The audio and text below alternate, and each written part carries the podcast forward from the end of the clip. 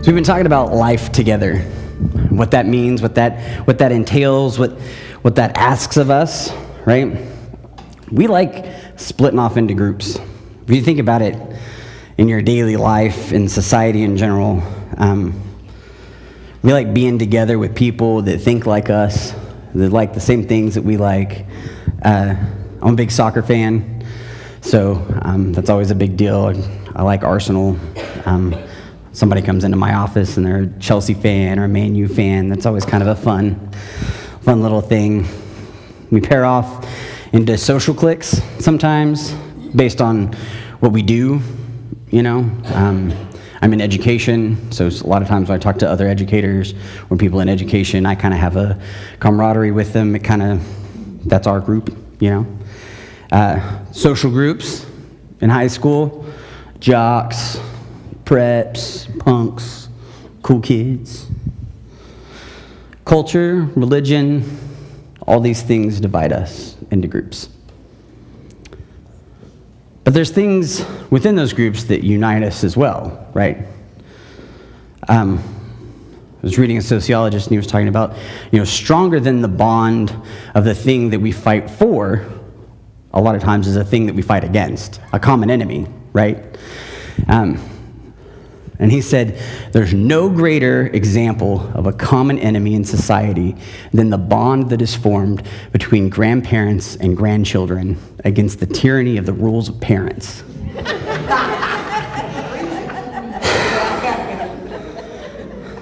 Man. Like, I thought it was funny at first, but I was like, no, that's, that's just true. That's what that is. Hashtag truth right there. Uh, right? They grandparents and parents or uh, grandkids get along because they don't have a common enemy, but they they fight against something, right? You know, like I don't give my kids soda, but sometimes my kids come home and say, "Dad, do you know what Pepsi tastes like?" Well, yeah, but you shouldn't. So. Sometimes our common enemy is what binds us together. As Christians, right, we separate ourselves. We have common beliefs.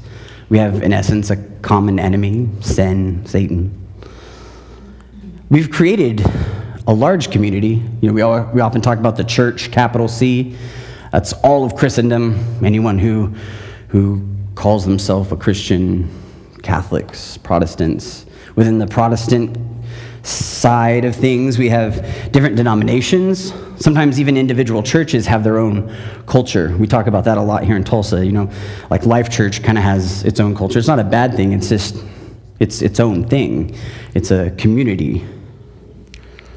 For the sake of this conversation, we're talking about the first one, church, capital C. So all of Christendom, anyone who calls themselves a Christian, that's that's the group we're talking about today. So we're often told this as Christians you want to be in the world, right, but not of it, right? You're not going to find that wording in the Bible, like that particular wording. It's actually a conglomeration and, and kind of a paraphrase of some other stuff. Most importantly, uh, John 17, 14 through 15. I've given them your word, and the world has hated them, for they are not of the world any more than I am of the world. My prayer is not that you take them out of the world, right? Leave them in the world, but that you protect them from the evil one. So we separate ourselves as Christians. We want to we know we're here. We live here, right? We can't really change that. But we don't want to be bound by the things that the world loves and the things that the world wants.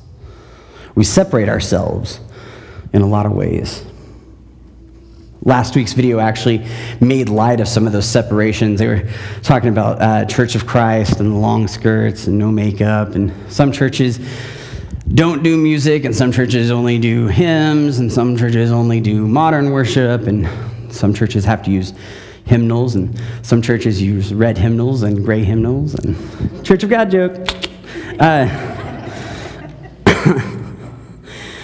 We, we divide ourselves a lot. And as Christians within the world, we try to do that as well. We try and separate ourselves by doing a lot of things that are kind of superficial, right?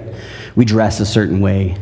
Um, we don't listen to certain kinds of music and we listen to other kinds of music. We don't watch certain kinds of movies. We don't go certain places. We don't do certain things.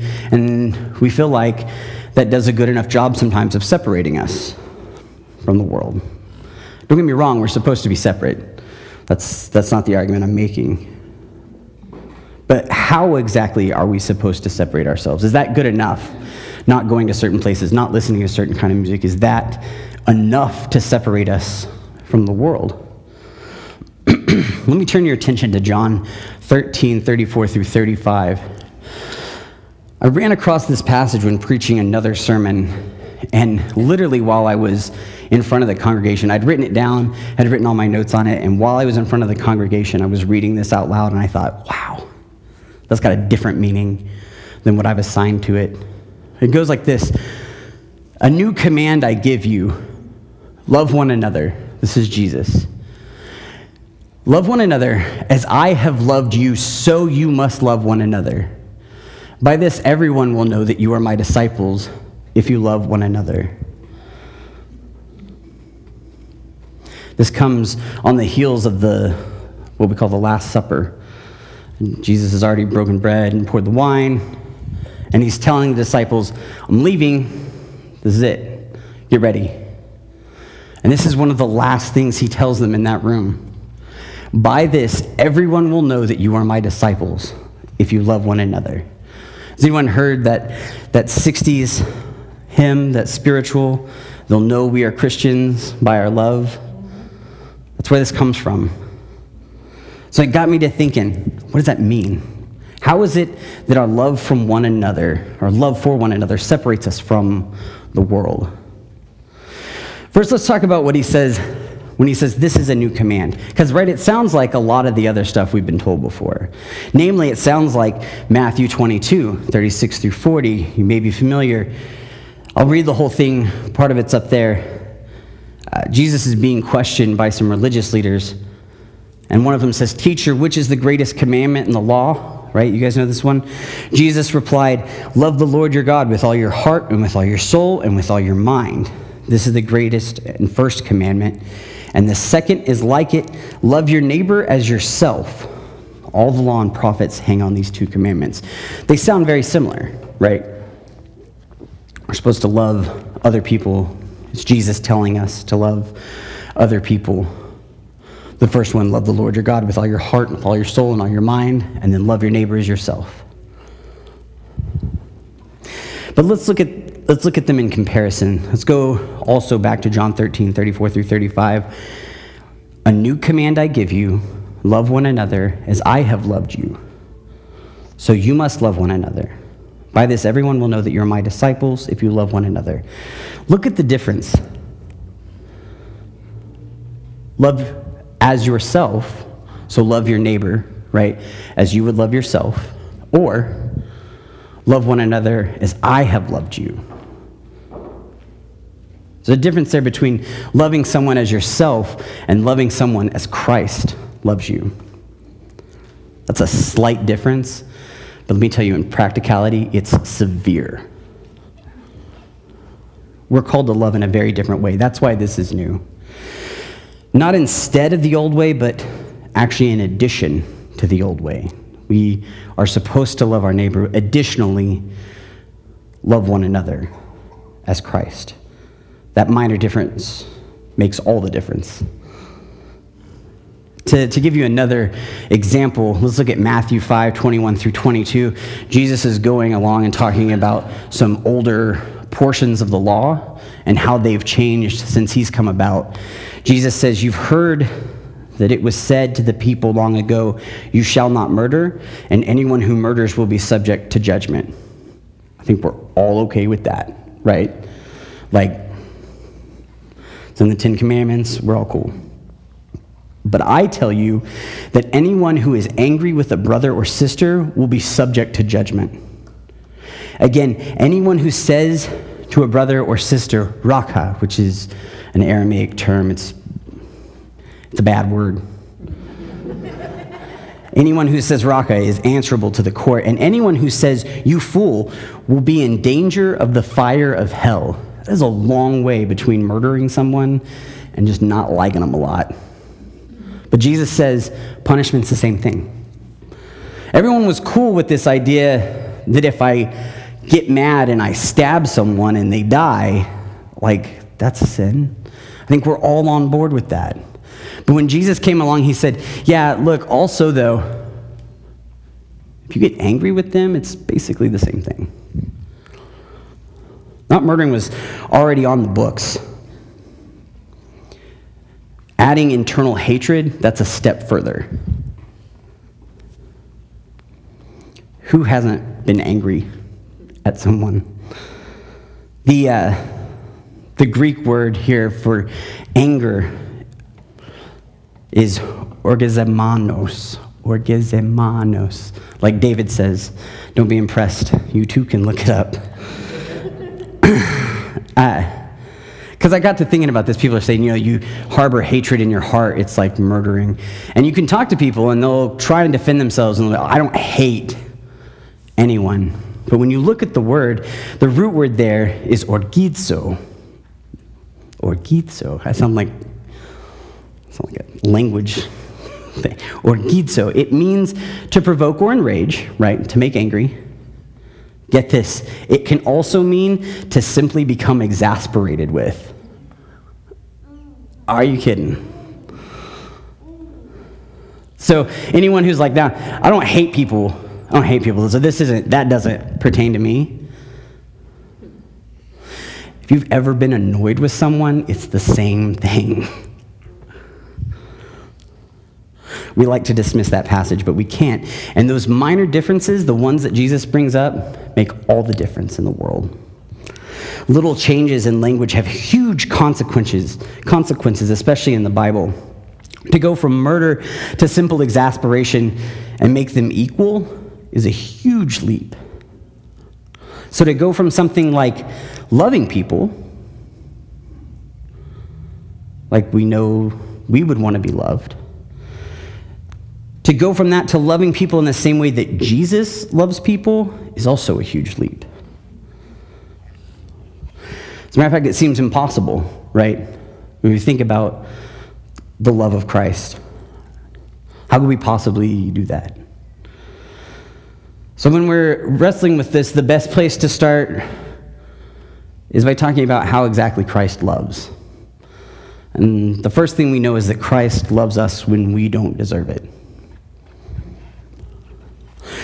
The first and most important thing is grace. I think if you've ever been to vacation Bible school, you know what I'm about to say Romans 5 8.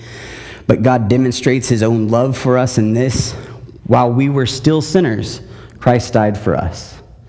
Listen, church, this wasn't this wasn't while we were working on it that Christ died for us. While we were actively working against the kingdom of God, Christ came down to earth and died for us. This wasn't us passively existing and Christ saying, Well, he's working on it. He'll get there one day. I'll go ahead and do this for him. Before we even started trying, before we even looked like we deserve anything at all, Christ died for us. I can tell you, even after he died, none of us deserve that. Have you ever been given something that you didn't think you deserved? Can you think back to that feeling, what it feels like to get a gift or a kind word or a pat on the back, and you think you didn't deserve it? There's a, a sociologist named um, Tony Campolo. He's a writer, sometimes pastor. Um, he's got a flair for telling really great stories. Um, he tells this story about uh, being at a convention in Honolulu, Hawaii. Um, he's from the East Coast, and so the time change was really messing with him. And so sometimes at 2 or 3 o'clock in the morning, he'd just be out wandering the streets of Honolulu. And if you listen to my dad's advice, nothing good happens after midnight, right? so, hmm? so he went into what he described as the very definition of a greasy spoon diner. He says, as a matter of fact, when he sat down, he didn't even touch the menu because he was afraid. he said, a guy he described as a fat man named Harry, so he was a hairy fat man. uh, a guy named Harry came to him, said he was the owner of the diner, said, What can I get you? And he says, uh, Coffee and a donut. Said Harry turned around, picked up the donut with his hands, set it down on a napkin, and uh, he began to talk with Harry a little bit, as people do.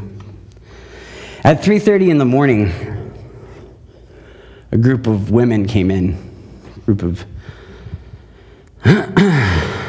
scantily clad, boisterous women came in. Um, they were prostitutes. Um, they came in and they sat at the tables and at the benches around where he was sitting. And one of them came up and sat right next to him at the, at the counter. And her name was Agnes. And Agnes began to talk to one of the other women. And she said, You know, tomorrow's my birthday. And she said, The woman back to her said, So what? What do you want, a birthday party? And Agnes said, No, that she just thought people would want to know. It wasn't a big deal. It's not like she'd ever had a birthday party before. So the women drank their coffee, some of them ate, and they left. And there sat Tony with Harry in the diner. Tony said, Hey, do these women come in here often? And Harry said, Yep, every morning, 3.30. He said, What about this lady next to me? He says, Oh, Agnes? Yeah, Agnes comes in every morning. He said, What do you, uh, you say tomorrow we throw a birthday party? He said, Yeah, let's do it. He said, I got the cake and I got the food. Tony said, That's fine, I'll get decorations. And by the time the next morning had rolled around, word had gotten out on the street that they were throwing a birthday party for Agnes. And Agnes walked in at 3:30 that morning. There was a big sign that Tony had made. It said "Happy Birthday, Agnes" on it. There were streamers and balloons and a cake. And Agnes was surprised. She'd never had a birthday party before. Harry said, Go ahead and blow your candles out. So she hesitated for a little bit and she blew the candles out. And he handed her a big knife from the back and he goes, Go ahead and cut the cake. We're all waiting for cake. It's really good. I made it. She hesitated. She says, Can I keep it for a while? He says, Yeah, why? She goes, I live just down the street with my mom, and I've never had a birthday cake before. Can I go show her? You see, Agnes had lived her entire life feeling like she didn't deserve anything. Because the interaction she had with people up to that point in her life told her she wasn't worthy of it. She was only useful to people for a few things. And after they got what they needed, they didn't love her. They didn't care about her. She was surprised by an act of grace. See, grace is love, and it's a gift when we least feel like we deserve it. A lot of times it's a gift when we actually least deserve it. She was surprised by an act of grace.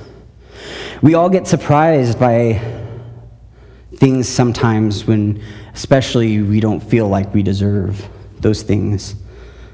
God's grace is one of those. So, to be able to take God's grace and show that to someone else, it's an amazing thing. When we can give someone something that they don't feel like they deserve, that's loving like Christ loves them. So let's ask ourselves Am I showing people grace in my community? In the church, capital C, in this church, in our small groups, am I loving people when they least deserve it. When someone does something that annoys me, that upsets me, or God forbid, makes me hate them, do I still love them?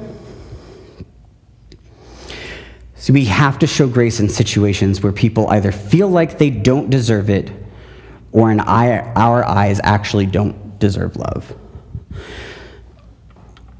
When we're actively working against God, He loves us anyway. When we move against the kingdom of God and live sinful lives, God still loves us. So to love others like that, we have to love them even when we don't think they deserve it. The other thing about God's love is this we have to love each other even when it means sacrificing ourselves. Christ loves us sacrificially.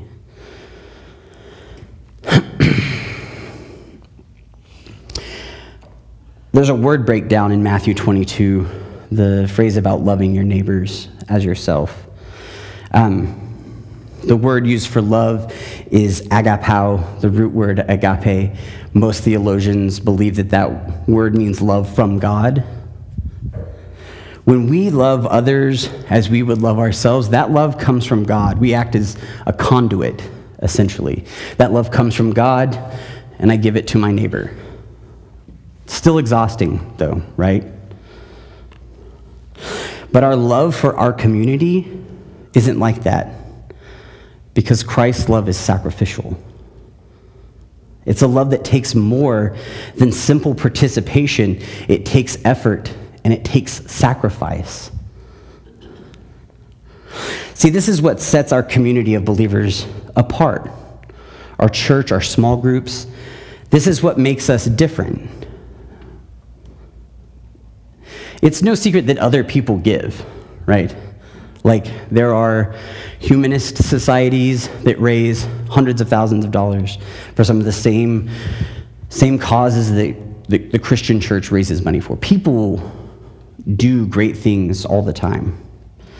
But one thing you constantly hear about people who give their time and their money and their effort is always you've got to take time for yourself, right? Lest you get burnt out. You always hear that. You volunteer, remember to take time for yourself. You got to do that, which is fine, and I'm on board with that.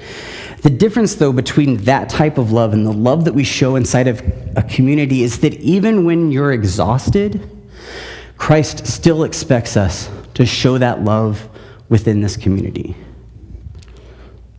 Let me say it again. When after we have given to our neighbors like we would have loved ourselves, we have to turn around to our church community and give some more, sometimes till it hurts. That's what it means to love sacrificially. Christians give love to one another when it's inconvenient, when it's not beneficial to themselves, and when they're giving of themselves sacrificially.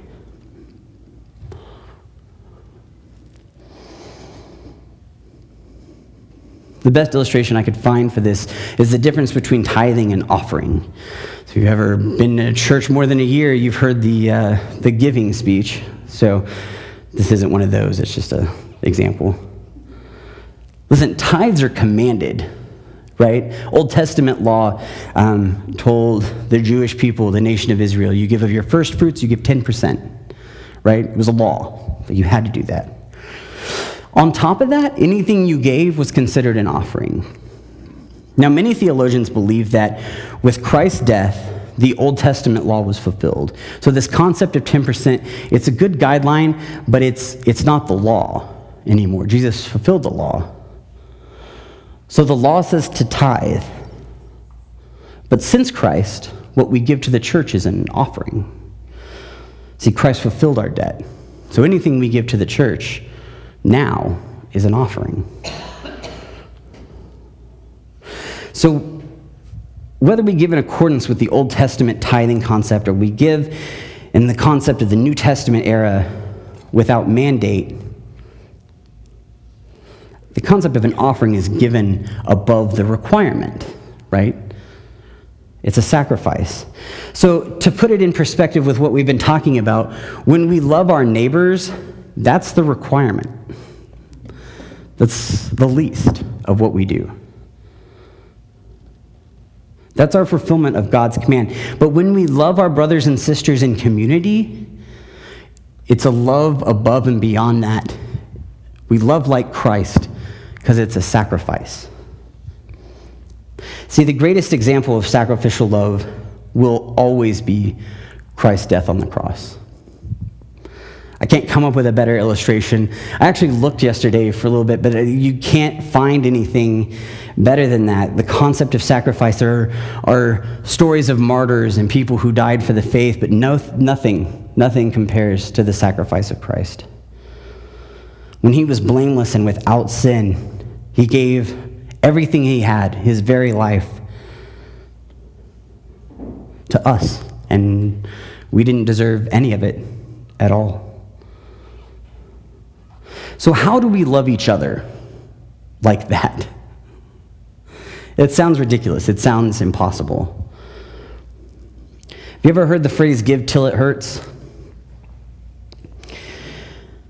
Have you ever known someone it was painful to be around? don't raise your hands, and for the love of God, don't point at people. I always get nervous when I do that because I'm just like, and I don't want to look at any one person because, you know, I love you all. But people are a drain to be around sometimes. Here's the thing people are sometimes needy. But let me remind you sometimes people are in need. I'm going to say that again. Sometimes people are needy, but sometimes they're actually in need. See, it's our approximation that kind of takes that away, our, our assumption about their situation that takes that away from them. In our approximation, sometimes people take more than their share, right?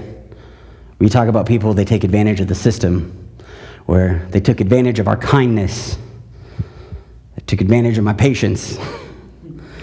See, it's hard, it's hard to gauge that for ourselves sometimes because we're so close to the situation. But within our community, what we have to try and do is love people past our expectations for them. We have to love people past what we consider to be enough. If Jesus loved us, now, church, listen. If Jesus loved us as much as we deserved, none of us would go to heaven. Think about that. If Jesus loved us as much as we deserved, none of us would go to heaven. So when Jesus says to love our church and to love our community like he does, he means we have to love one another beyond what we feel they deserve and past what we feel like is enough. We have to love sacrificially. We have to love even if it means losing a little something ourselves. The, the great orator, pastor, theologian Charles Spurgeon said this We are to love our neighbors as ourselves, but we are to love our fellow Christians as Christ loved us. And that is far more than we have love ourselves. Think of that. See, this whole time, we've been talking about this concept of loving people like Christ from our personal perspective, right? That's what I've been telling you. You have to love people. You have to love people sacrificially. You have to love people when you don't feel like they deserve it. It seems like so much work. Newsflash, it is. It's a lot of work. But think about this and this is what's important, and this is what I want you to take away. When we least deserve it, and even when it hurts them, our community is here to love us.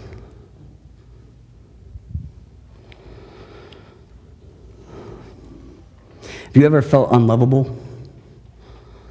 I have. I know I have. I struggle with that. Have you ever, have you ever been shown love when you felt like you didn't deserve love?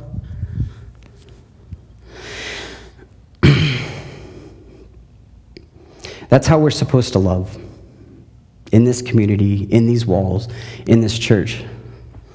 Susan, Even if you don't feel like it sometimes, I want you to know I love you. Dan, even if I've had a really hard day and I'm tired and I feel like I'm at the end, I want you to know that I still love you.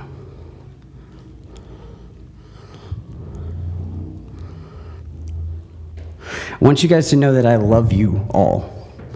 I'd stand up here and I'd say all your names. We don't have that much time. Sometimes I'm tired. I have like 30 kids or something like that. I just lose track after a while. I get tired, right? I get tired. But Christ says, I know you're tired. I was tired, but I still loved you. And sometimes I feel like I'm being taken advantage of. Feel like people are taking more than their share. And Christ says, You didn't deserve any of this. And I still loved you. Church, that's the beautiful thing about this command. It asks us to do something difficult and almost impossible, but it asks others to do the same for us. It's self care. I love you endlessly, intentionally, and with grace.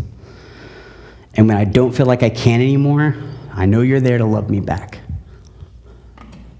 See, we lift each other up in this continual cycle of love and renewal.